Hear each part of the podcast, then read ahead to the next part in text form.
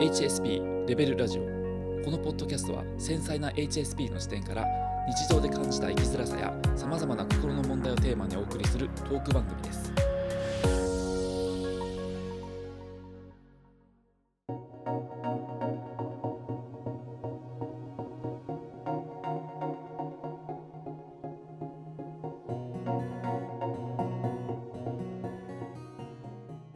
「N 校生徒募集」っていう広告を見たんですけれども、はい、N 校ってご存知ですか？うーん、僕はぼんやりとしか知らないですね。ネットで何か受講できる通信制の高校みたいなものかなって思ってるんですけどあまさにそんな感じですね、はい、N アルファベットの N に高校と書いて N 高校。これはオンラインで授業を受ける、うん。オンライン授業中心の新しい形態の学校らしくて最近どうでしょう？リモートとかあのオンラインで例えば授業を受けたり仕事したりとかっていう機会が、はい。ねまあ、コロナもせいもあって増えてきてるんですけれども、そうですね。うん、このオンラインでもう全てを完結させてしまうっていうシステム。うん。これがそのうん。HSP の人にとってプラスに働くのかそれともマイナスに働くのかあるいはあんまり変わらないのかっていうところを話してみたいんです。なるほど。うん、どうでしょう？ん、そうですね。すべてがオンラインになったら、まあ、もう直感的にというか、う、うん、まあ寂しいというか、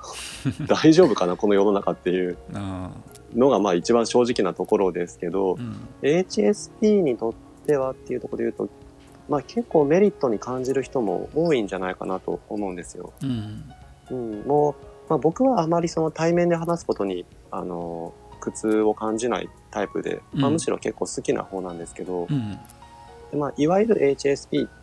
ていうような人たち、うん。本当にその対面で話したり、こう、知らない人と向き合ったりすることもすごくストレスに感じたり、うん。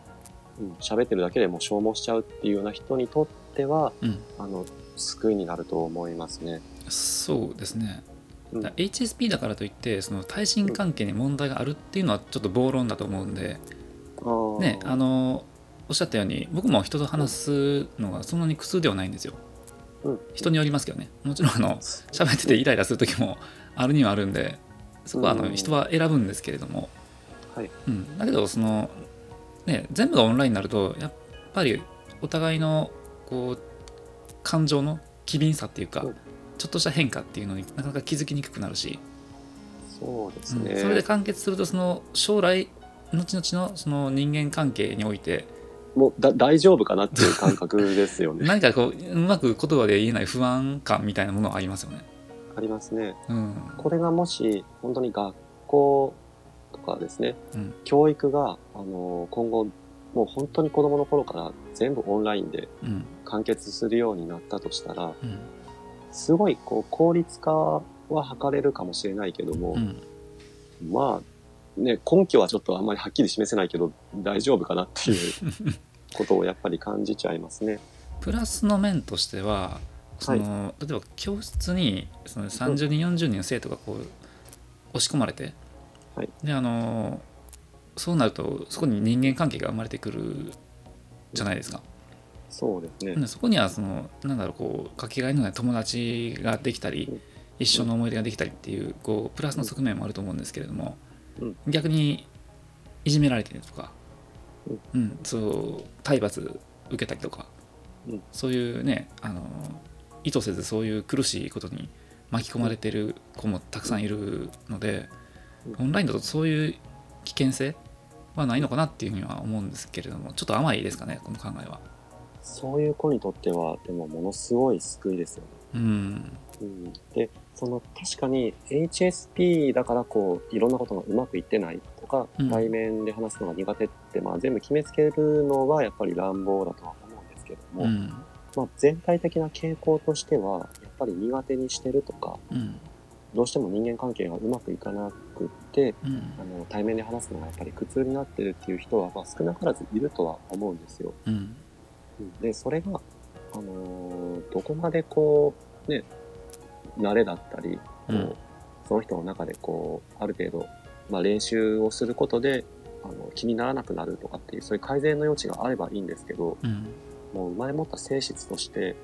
たとえそのその時は普通に話せるしうん。そこそこ楽しく話せるとしてもどうしてもやっぱりこう対面で話すこと人と会って話すことが後々やっぱり疲れちゃうんだっていう人にとってはうんいい選択肢だとあの思いますね。学校であの保健室授業っていうのが昔なかったですか？保健室に通う子生徒っていうのは、僕の頃はあんまり見なかったけど今そういう子がいっぱいいるのは知ってますね。うん、僕が学生の頃も数はそんなにはいなかったんですよ。保健室で授業を受ける人っていうのは、うん。うん、でも行ったことはいた。確実にはいたんで今そういう子も増えてきてるっていうのを考えるとそういう子がうんオンラインでもううん保健室じゃなくても自宅で授業を受けれるようになったら、うんもっとその精神的には楽なんじゃないかなっていうのは思うんですけどね。うん。本質的にその学ぶ授業を受けるうん。そういうことが、あのー一番その必要なわけじゃないですか。うんそこの目的はそこなので、うん。だからそのそれ以前のやっぱり対人面とかそういう、あのー周りの人間関係のストレスとかで、うんうん授業そのものがもう嫌になって出てこれないってなったらそれ本末転倒ですよね。そうですね。うんうんだからそういう意味では、あのーなんだろう、えっ、と、その住み分けじゃないんですけど、選択できるといいのかなって思いますね。ああうん。生徒に選択肢を与えてもう対面の方がいいのか、オンラインの方がいいのかっていうのを選べる。そうですね。対面で授業してるところを、うん。あの、オンラインで 自宅からでもこう受講できるっていう。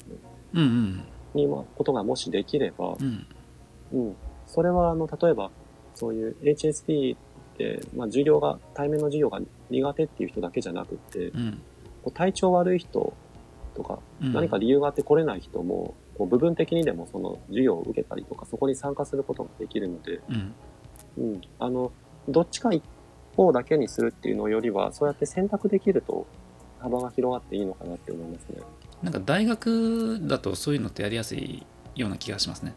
そうですね。うん、ある程度その自由が認められてるようなうん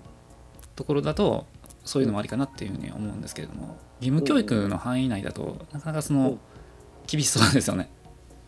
うーん、そうですね。うんできるかできないかって言ったら、あの、すぐにでもできそうね。うん、システムうん技術的にはね、技術的にはできますよね。うん、ただその生徒さんの例えば親御さんなんかはうんなかなか理解を示してくれないような気がしますね。えそのネット高校大丈夫なの？みたいな。あうんーね、僕らでも本当に 大丈夫なの？っていう感情がやっぱり出てきちゃうところありますもんね。やっぱ最初はちょっと不安感がありますよね。そうですねう。ん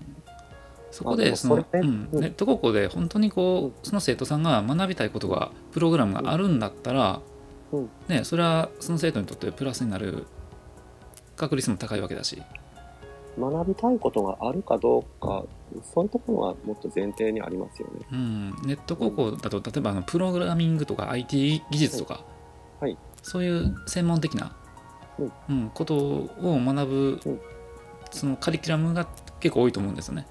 うん、理科とかだとこう実験とか、はい。でそのね実際にこう実験しなきゃいけないっていうようなものはひょっとしたらオンラインでは難しいかもしれないですけど、そうですね。うん、うん。プログラミングとかだとその画面を共有して、はい。ね、そういうこともできるし、うんうんうん。うん。プログラミングスクールが、あの、いろんなところあると思うんですけど、うん。コロナで、やっぱりそのオンライン授業に結構シフトしてるうんところが多いらしいんですよね。うんうん。で、まあ、あの、全部を知ってるわけじゃないんですけど、うん。オンラインになったことでも、あの、こう、密接に、あの、その人について、こう、細かく教えたりうん。することがやっぱりできれば、うん。そんなに対面と比べてそこまで成果は変わらないっていうふうにあの主張しているところもありますね。うんうんやっぱメリットはねそれなりにはあると思うんですよね、オンライン。そリモートってねう。うんうんうん。うんあのーオフラインで、その対面でじあのリアルに人と会って、うん。じゃあ授業なり仕事なり、うん。話し合いなりをすることの逆に、そのメリットって何だと思いますか？メリット？メリット。オフラインのメリットですか？おうん。うーん。やっうん、そうだな。やっぱりその思い出っていう面において、うん。みんなで例えば、うん。その放課後、うん一緒に過ごして遊びに行ったりとか、はい。ねやっぱ修学旅行とかはい。ああいうのもやっぱオフラインの醍醐味だと思うんですよねそうですね。後々のいい思い出としての記憶に残りやすいのはやっぱりオフラインの体験の方が圧倒的にこう刺激としては強烈だと思うんで何かのイベントがオンラインだったら、なんかね、あの、オンラインで修学旅行とか、オンラインで入学式とか、うん、入学式はある程度あったのかな？入学式はねあのヘッドマウントディスプレイをこう装着した VR とかでやってるみたいですよ、あー、VR ね。VR すごいですね。ね。オンラインでやるにしても、そういう VR 技術で、うん。あのどこまで臨場感を出せるか、みたいな、そういう試みもあると思うんですよ。うん。それって確かに、うんあのーちょっとずつこう五感を使ってるというか、うん。現実にまあ近づけてる。うんっていう意味では、例えば音声だけとか映像を見るだけとかっていうよりは、うん。先進的だなとは思うんですけれども、うん。そこでやっぱりこう湧いてくるのがこう謎の大丈夫かよ感ですね。うまく言えないですけどね、うまく言えないですね。うん、バーチャルはうん。あくまでもバーチャルな、ね、世界に過ぎないんでそうですね。それが果たしてその現実の世界と比べてどれどの程度このうん与える影響について差差があるのかっていうのは何とも言えないですよね。うん。あの、なんでこれが不安なのかっていうのを今考えてて思ったんですけれども、うん最終的にやっぱりこう、五感ありきだと思うんですよ。うん五感を使う。うんでもっと言うと、目とか耳とか、うん確かにこうビデオ通話とかしてたら目も耳も使ってるんですけどう、ん身体感覚、うん。あの五感を、その五体、うん。五体満足の五体ですよね。うん。体全体を使った経験にどれだけ変えていけるかっていうところにうん。何か大きな意味があると思うんですね。うん。うん、なので、あのーその視覚だけとか聴覚だけとかっていう特定の期間、特定の感覚だけがものすごくこう情報を得てるっていう状態がもしかしたらすごい不健全かもしれなくって、うんうん、同じ授業をこうオンラインでやることで入ってくる情報としては頭に入る情報は同じかもしれないんですけれどもうん。うまく言えないその空気感とかうん。教室で実際にその席に座って先生の話を聞いてその先生の細かい表情とかクラスメートの表情とか、うん。うん、そういうものを感じながらこう授業をするのではあの記憶のやっぱり定着も違ってくると思うんですよね。うん。うん。うん。なのであのそこをやっぱり完全になくしてしまうとたとえその必要な情報が頭に入っててもうん。それをこうその入れた知識がこう本当に知恵になるのか、まあ、ぼやにした言い方ですけど、うん。うん、あの生きた知恵に変わるのかっていうところにすごく疑問を感じますね。対面の授業を受けたとしてもそこの疑問っていうのは僕的には残り続けると思うんですよね。うん、やっぱりそのね板書してでそれをノートに書き写すっていう単純なもうよくある勉強方法では効率が悪いかもしれないっていうのはよくよ最近言われてることですし、うんうんほらあの書店でもなんとかなんとか勉強法の本とかっていっぱい出てるじゃないですか、そうですね。うん、ああいうのをちらっと読んでみるとやっぱりその板書を書き写すノートに写すっていうのはそんなに効率のいい勉強方法じゃないみたいなんですよね。うんうん、記憶の定着率っていう意味ではもともとの勉強の方法が間違ってるんじゃないかっていう意見が最近強くなってきてるみたいなんですよ。その通りですね。うん、うんそうオールドスタイルな、ね、勉強法を今でもこう義務教育の中でずっと教えてるんで、うん。だったらあとしたらオンラインでその授業を受けてその勉強の仕方記憶の定着の仕方っていうのを変えていったら、ひょっとしたらその定着率という意味ではあの、うんオフラインで勉強を受けるよりかはうんうまくこう取り込めることになるかもしれないんで結局はそのやり方の問題かなとも思うんですよね。今のやり方、昔からのこう変わってないやり方であれば、うん。確かにオフラインにやるメリットっていうのはそんなにないとは思いますね。うん。うん、だからそのオンラインかオフラインか以前に授業の内容やり方そのもの、うん。うん、そういったものにやっぱり問題があると思うし、うん、逆に言ったらその問題を変えていくことで、うん、あのやっぱりオフラインであのもっと先進的なこう学び方をするんだったら、うん、オフラインでないと、あのどうしても受け取れないものがあるっていうふうに認識が変わるかもしれないですね。うん、うん、結局その一長一短かなって思うんですよね。いいところは取り込んで、うん、のダメなところというかあのオフラインでないと得られない体験っていうのは、うん、ぜひともオフラインで体験するっていう、いいとこ取り、っていうのが、まあ、結論としてはいいかなとは思うんですけどね。そうですね、うん、オンライン中心の学校はあってもいいと思うんですよ。うん、でもオフ会っていう形でそのいつも一緒に授業を受けてる生徒他の生徒さんと会って遊びに行くとか、はい。ね、修学旅行だけはもうあの一緒にみんなで集まって行くとか、うん、なんかそういう感じでうまく取り入れることができるんだったらこういう学校の形式もありかなとは思いますね。そうですね、うん、どうなっていくかわからないですけどね。その推移はちょっと見守らないといけないと思いますけども。どっちか一方にもう完全にこう固定してしまうっていうのはやっぱり良くなくって、うん、どっちのやり方も残す必要があるし、うん、で先ほど言ってたそのもう授業そのものの今までのやり方がどうなのっていうところもあるので,、うん。うん、で何のために学ぶのかっていうところもそうですよね、本当にその知識をこう入れるためだけに学ぶんだったらそれがこう将来的なところ仕事とかそういうところにこう直結しないと、うん、あのあまり意味がないと思うので。そうですね、うん、だから学ぶとかそもそも何のためにコミュニケーションするのかっていうところも、まあ、疑問として湧いてきますよねこういう話してると、うん、うん、でもまあ現状どうしていくかっていうところで言うとやっぱりまあ一長一短なのでこちらのやり方も残しつつ本当にその困ってる人がこう困らないように選択の余地が残ってるっていう状態が望ましいかなと思います。オンラインの方がすごく助かるっていう人は一定数いると思うんですよね。うん、もうあの学校行くといじめられて本当にもう死んでしまいそうっていうような子だったらもう絶対もうね、まあ、絶対って言っちゃあれかもしれないんですけども、オンラインで、な気はします、ね、オンラインで授業を受けてそのね、うん、距離を置きな置きつつ学ぶっていうスタイルの方がいいと思うし、本当にいじめられてる子にとってはもう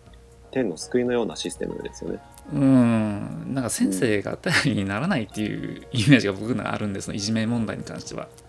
ああ、うん、そうですか。本当にこう、うん、熱血熱血感というか本当にこう常識的な、ね、価値観を持った先生だったら対応してくれるかもしれないですけども、ね、教育委員会とかの絡みもあってなかなかそのいじめ問題に対してはその腰が重いイメージがあるんですね教師って。単純にあとパワーバランスですよね、うん、もう教師の立場が弱すぎるので、うん、うん、でもうあまりにも仕事量が多かったり、うん、本当にその一人の人間がこうあの受け持てるそういう負荷をもうはるかに超えてるんじゃないかなって僕は思いますね。オンラインになった方が負担もひょっとしたら軽くなるかもしれないし、うん、そうですね、ねまあ、システム障害とかそのつながらないとかそういう逆別の問題出てくると思いますけども。うん、確かに、うんもうあの本当に導入する価値はあると思うし、うん、可能性はありますよね。まあ、その可能性がどれだけ花開くかっていうのは、まあ、しばらく推移は見守らないといけないなとは思いますけどね。番組ではリスナーからのお便りを募集しています。ご意見、ご質問、ご感想などフィードバックをいただけると大変嬉しいです。概要欄にリンクを貼っておりますので、そちらのフォームからお送りください。また、メールアドレスもございます。メールは hsp.levelradio.gmail.com です。お便りお待ちしています。